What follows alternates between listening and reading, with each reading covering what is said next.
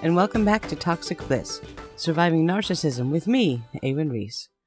In the last episode, Mike had finally arrived and we met for the very first time. I was ecstatic and overjoyed and as in love as any person could ever be. After a wild ride back from the airport, we reached my mother's house and I had to find a way to mentally reconcile my two worlds. That would be made much easier by the constant over the top love bombing that we're about to take a look at. Love bombing is a phrase used to describe one of the first phases of a narcissistic relationship. In this phase, the narcissist will pull out all the stops and use every trick in the book to woo and win the love of their target. That doesn't sound bad, does it? It doesn't feel bad either, which is why so many of us fall for it. However, nothing, and I mean absolutely nothing, about this phase is true or genuine. It's all a giant scam perpetrated by someone who has the ability to pinpoint exactly what their target is yearning for and assume that role. This phase doesn't last very long, usually from one to three months, but that's plenty of time to completely ensnare their victim in their monumental web of lies. This is what we're going to be looking at today, but before we get started, the disclaimer. I am not a psychologist, psychiatrist, or mental health professional. If you need help or if you are in a dangerous situation, please reach out. I urge you to call the National Domestic Violence Hotline. Their advocates are available 24 7 at 1 800 799 SAFE. That's 1 800 799 7233.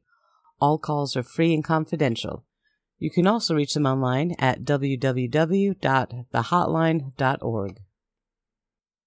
Before we reached my mother's house, I had handed a hundred dollar bill to Mike to give to the driver as a tip. I was pretty sure he didn't have any money on him, and I also knew that it would make him feel funny if I tipped the driver myself. Ah, it's the little things we do that show how much we love someone, right? The driver opened the door for us and helped me out of the car. Mike climbed out after me and shook his hand and gave him the tip. I waved goodbye and said thank you, and he departed. But It was still early in the day, and I had planned on making a family favorite for dinner chicken cutlets. I had a lot of cooking to do, so we went in the house so I could get the requisite introductions out of the way and start cooking. Mike walked in and went straight up to Maggie. He knelt down to talk to her at her level and opened his bag. He had brought a small gift for her, and she beamed brightly as she accepted it. He asked her if he could give her a hug, and she jumped into his arms. My heart melted. Eddie was outside doing something in the yard, so we went out to find him. I introduced the guys and said that I was going to go start cooking, and I figured they could amuse themselves by loading the truck, or at the very least, talking about loading the truck. Back inside, I set to work slicing and breading at least a hundred chicken fillets. I wanted to ask my mother what she thought of Mike. She was quick to assess people and usually spot on. I didn't, though, and I'm not sure why, other than perhaps I didn't actually want her honest opinion. I was too happy, and I didn't want anything to ruin it. Anything pesky, you know, like the truth. The guys came in a little while later, and they said they had found all of my mother's camping gear in the garage. They wanted to put up the tent in the yard. Why? Because guys. She said she didn't care as long as they broke it down and put it away before we left. They promised her that they would and went back outside to play. I smirked and continued on with the cooking. As I was slaving away over a hot stove, I could hear laughter and Maggie's giggles coming from outside. It seemed that everyone was getting along just fine, and that was perfect. When dinner was ready, we started carrying the food and plates and things outside. I had gotten a case of beer for the guys, and they were very appreciative. The tent had been set up perfectly, though I still had no real idea why. But we ate dinner outside as the day began to cool, and we sat around talking and getting to know Mike a bit better. My mother had rented a movie to watch, The Green Mile. I suspected that this was a veiled warning for Mike, and laughed to myself as we cleaned up from dinner and prepared to settle down for a movie. Eddie put Maggie to bed. We all got comfortable in the living room.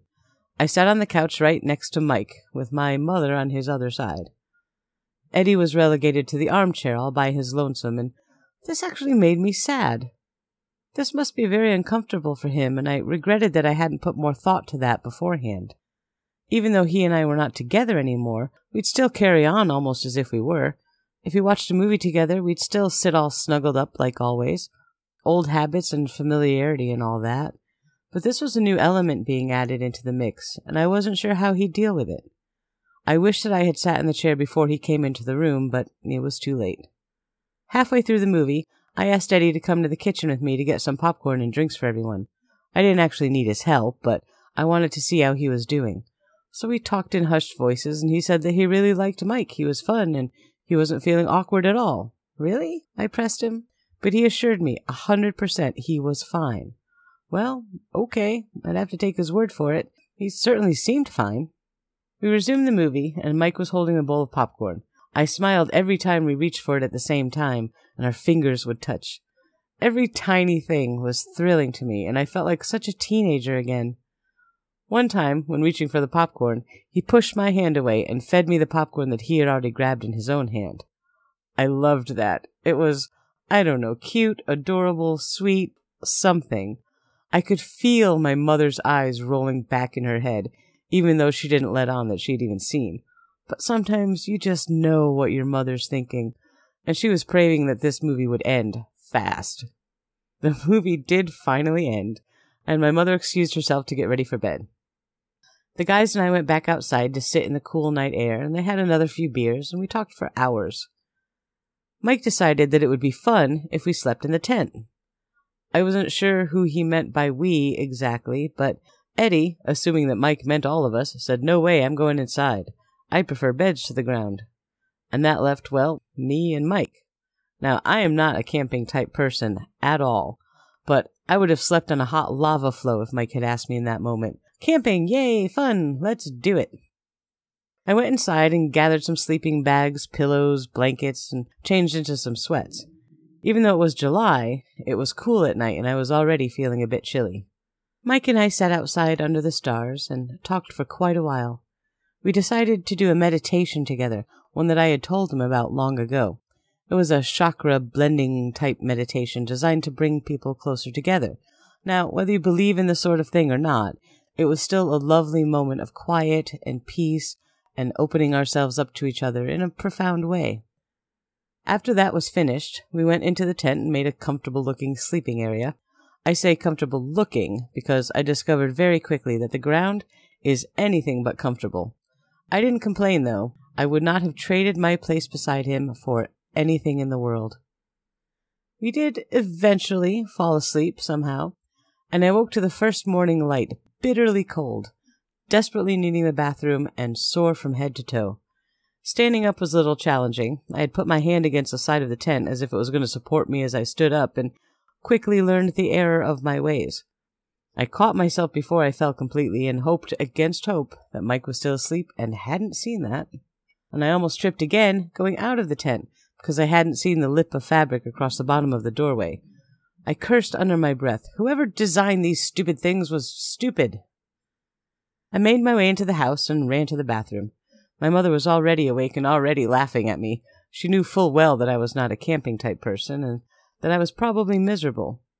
I think she thought it was hilarious that I would have agreed to camp out in her backyard just because some guy thought it would be fun. Mike was already in the kitchen by the time I came back from the bathroom. He and my mother were chatting amicably, and he came up to me and kissed me on the forehead when he saw me. Good morning, baby, he said quietly. Hi, I smiled. Want some breakfast? Yeah, he said he was starving. Good, that gave me something to do to avoid the awkwardness. I went to work and made some eggs, bacon, home fries, and toast. I made a ton of it. I knew how much Eddie could eat, and I expected that, and it was soon validated, that Mike could eat him under a table. After we cleaned up from breakfast and had gotten all dressed for the day, Mike had asked if there was a store nearby that he could walk to to get some drinks and things for the day. I had bought a ton of Pepsi, but he wanted Gatorade. The guys would be working all day in the hot sun, loading things from the garage into the truck, so I guess that made sense. My mother told him how to get to a little convenience store that was nearby. It was only about three blocks away. It was a pretty short, straight walk, and no real chance of getting lost. Mike took a look at Maggie and asked if she wanted to go with him. She said yes, and she leapt for joy. I had a bit of a mom moment here and was a little displeased that he hadn't asked me if she could go, assuming that it would just be okay. But, you know, he's a take charge kind of guy. I stopped to wonder for a second if this was really a great idea. I looked at my mother in secret mother language, and she just shrugged, meaning she didn't have a reason to say no. So I nodded, and Maggie was thrilled. The two set out on their adventure. I looked at Eddie with a face that said I was a little concerned. And he told me, he said, it's okay, it's a five minute walk, and if they weren't back in ten, he'd go find them. Okay. As it turned out, they weren't back in ten minutes, so Eddie headed out to go intercept them along the way. The three of them returned not too long after, with Maggie riding merrily atop Mike's shoulders, and Eddie laughing at some joke that I couldn't hear. Everything was fine.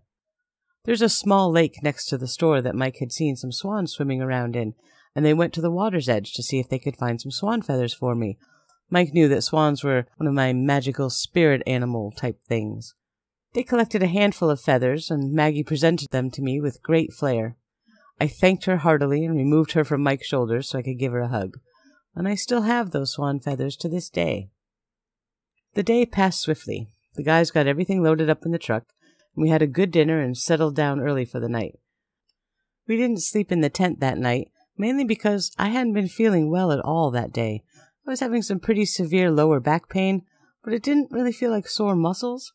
And I'd also come down with a fever, chills, and nausea. I had a really restless night and had woken up several times because of the pain. The next morning, apparently I looked like death warmed over. My mother was even concerned, and she doesn't get easily rattled by illness. Mike took my temperature and decided that I should go to the ER. Now, I'm not a medically hypersensitive type either, and I don't go to the ER unless I'm missing a limb or blood is pouring out of my body by the gallon, which has never happened, by the way, just to be clear. But Mike insisted, and he did have a point we were supposed to be leaving for Florida that day, and there was something really wrong. It's better to find out before we head off. So, we went to the ER. My mother even let him drive her car. Now, that may not seem like a big deal, but for my mother, that was a huge deal. Either she trusted him at that point, or she was pretty sure I was about to die on her kitchen floor. But either way, it was a big deal. I'm going to pause here for a short break, and when we come back, we'll find out if I lived. Welcome back. By the time we'd got to the ER, I was heading downhill fast. Whatever was wrong with me was getting worse by the minute. I must have looked horrid because they didn't even make us wait for triage. I was brought right to a room. They did all the usual medical stuff and started an IV, drew blood, took my temperature, was a 105 by the way. They gave me some pills to swallow, and I didn't even bother to ask what they were, which is a bad thing to do. Always ask. The doctor came in after the test results had come back and informed me that I was seriously dehydrated and had a massive urinary tract infection, almost the worst he'd seen. I told him that my back hurt, not my urinaries, and he looked at me funny and explained that I had these things called kidneys, and infections like these can cause pain in the region that these kidney things live in, which is the lower back. They wouldn't let me go until they had gotten my fever down and had given me several bags of IV fluids. They administered some IV antibiotics to get the ball rolling. Painkillers, yes. I don't know which ones they gave me, but they were good. Mike had only left my side to make a few phone calls home and let them know what was going on, or to get me another Sprite and some ice. He kept me entertained and calm and acted as my medical emissary and advocate. All I had to do was lay there and enjoy the pain meds. I was finally released about eight hours later and told to go home and sleep drink water with cranberry juice, take all of my prescriptions, and come back if my temperature went up again. Mike paid close attention to my discharge orders as I was busy wrestling with my sock that didn't seem to fit anymore. After the doctor had finished, Mike took the ill spirited sock from me and put it on my foot. Hey, look, it did fit. That was funny. Everything was funny. What a funny place this is. He helped me back into my clothes and sneakers and wheeled me out to the car. He helped me into the car and even did my seatbelt after watching me struggle with it and laugh at it, thinking it too was funny. Side note, I'm a lightweight when it comes to drugs and alcohol. I can get very drunk from one beer, and I can get stoned off my face from one dose of pain medication. Whatever they had given me was strong, and it wasn't wearing off any time soon. I wanted to stop and pick up my prescriptions, but Mike decided that was too risky. Or perhaps he didn't want me to be alone in the car while he was in the pharmacy, and he certainly couldn't take me inside with him because I was being a complete fruitcake. He took me back to my mom's house and helped me inside and got me all comfortable and in bed. He and Eddie both went back out to the pharmacy and grocery store to pick up some supplies. I fell asleep immediately. Sometime that evening, Mike had come to wake me up. He had my pills in hand and a bottle of water with cranberry juice and a bowl of soup. And I sat up, and oh, the headache! Oh, my back! Oh, the pain! I had slept off the painkillers, clearly. It was dark out, and I had no idea what time it was. The only thing I did care about was getting more painkillers in me. I swallowed all the pills he gave me and drank down most of the water with the cranberry juice. And I laid down, and he curled up beside me and wrapped me safely in his arms. And as sick as I was, this was another moment of pure bliss. By the time I woke up again, it was sunny and bright. I made my way down the stairs into the bathroom, and I eventually found everyone outside. Mike rushed to my side when I appeared, and I assured everyone that I was fine. I indeed felt much better than I had the night before. We had a brief conference about the trip to Florida, and I was ready to go. My mother suggested resting for another day or two, but I just wanted to get this thing going. We'd leave that afternoon. I packed a cooler with water bottles full of the cranberry juice concoction, lots of the leftover chicken cutlets, and other various snacks for the road. Eddie would be leaving a day and a half after we did, and he'd be bringing Maggie down to Florida on the train. This would give Mike and I a day or two to get ready before they got there. Mike loaded all of our things into the cab of the truck, and I said my goodbyes. It would be a while before I saw my mother, and I had to listen to all of the mom lectures about driving safe, not picking up hitchhikers, not eating junk food from gas stations, and anything else she could think of. She had started to make sure I understood when to take my medications, and that I had to stop often to use the restroom, and thankfully Mike intervened. He gave Mom a hug and reassured her that he would take excellent care of me, not to worry. I hugged Maggie for the longest time. Even though I'd only be away from her for a few days, it was still hard to say goodbye. I rarely left her side, and I knew I would miss her terribly. But Maggie and her dad had a phenomenal relationship, and she'd be in the best of hands. Mike helped me climb up into the truck. Aside from the furious pain in my back, I was also too short to get up there easily. I'm only five feet tall, and he found this endlessly entertaining. Once settled, we pulled out of the driveway and onto the road. Florida or bust. You can really learn a lot about a person by taking a long road trip with them. The first thing was who got to control the radio? Mike gave me free reign over it, which was great. My favorite channel is the Scan channel. I'm happy to listen to four or five seconds of a song and then move on to the next one. However, every time that song Smooth by Santana came on, I stopped the scan. I loved that song, and that was our theme for this road trip. We must have heard it a thousand times between Connecticut and Florida, and Mike never seemed to grow tired of it. Or if he did, it never showed. It was only about two hours into the drive before he pulled off the highway into a gas station rest stop. What are we stopping for? I asked. You, he said, as if I was just being silly. Time to get out, stretch your legs, use the bathroom. He came around to the passenger side to help me out. It was a pretty big jump from the cab to the ground, so he just caught me in his arms and lowered me down slowly. Oh my, that was grand. Not only was it an incredibly chivalrous gesture, it was also useful. My back was screaming in pain, and a hard landing on the ground would have killed me. He was leaning against the side of the truck, waiting for me when I came back. He helped me back up into my seat, and we headed off once again. This was repeated every two hours like clockwork. He was being extremely mindful of my needs, and I was really amazed by this. I felt so safe with him. After about eight hours on the road, I noticed he kept looking over at me. What? I asked. You're getting really fidgety. Are you okay? Are you hurting? he inquired. Yeah, just the seat isn't so comfortable with this back pain, but I'm okay. I can take a painkiller. Let's keep going. Nope, let's stop for the night. You need to stretch out and relax, he said. Eh, okay. I wasn't feeling like arguing, and frankly, I was tired and would like to lay down. He found a Holiday Inn Express and parked the truck. He helped me out of it and grabbed our overnight bag, and I sat on a nice squashy chair in the lobby while he secured a room for us. When he opened the door, he said, I got a surprise for you, and led me into the room. I followed him right into the bathroom, where there was a giant whirlpool tub. Oh, yes! He saw the look on my face and just laughed. Like it? That should feel great, huh? I could not get out of my clothes and into that tub fast enough. I ran the water nice and hot and turned on all the jets. Oh, yes. Oh my God, that felt so good. It was a huge tub, so he figured that he may as well join me. Nothing untoward happened, as I was still just in too much pain for any of that sort of shenanigans, but it was still a lovely intimate moment. The painkiller I had taken was finally kicking in, so after a nice long soak, all I wanted to do was sleep. The bed was perfect, not too firm, not too soft, and I sank into a deep and dreamless sleep. He woke me in the morning with soft kisses, and I opened my eyes to the face that I wanted to wake up to every day for the rest of my life. He had already packed up our things and had an outfit ready for me for our bag.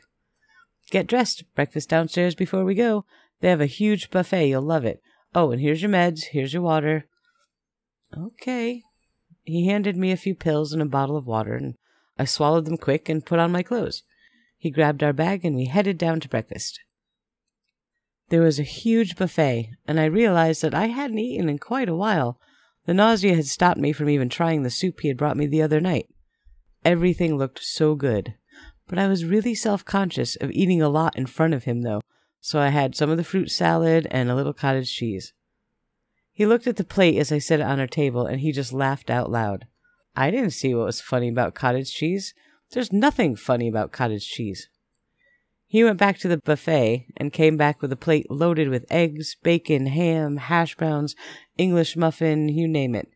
And he placed it in front of me. Here, eat some real food. You need energy and protein. Well, since I'm being ordered to, I guess I must. I wolfed that plate of food down without any hesitation. I was so thankful for that, and I told him so. I explained why I had grabbed my little plate of fruit salad, and he said he figured that out and thought I was just being silly. This man really understood me, and I thanked the universe for bringing us together. Every time I turned around, he was doing or saying something new for me to be thankful for. I wondered, what had I done to deserve this? And there's a thought that I would also have years from now, but in a very different context. And that brings us to the end of episode 5 of Toxic Bliss. Tune in to episode 6 where we finish our journey to Florida.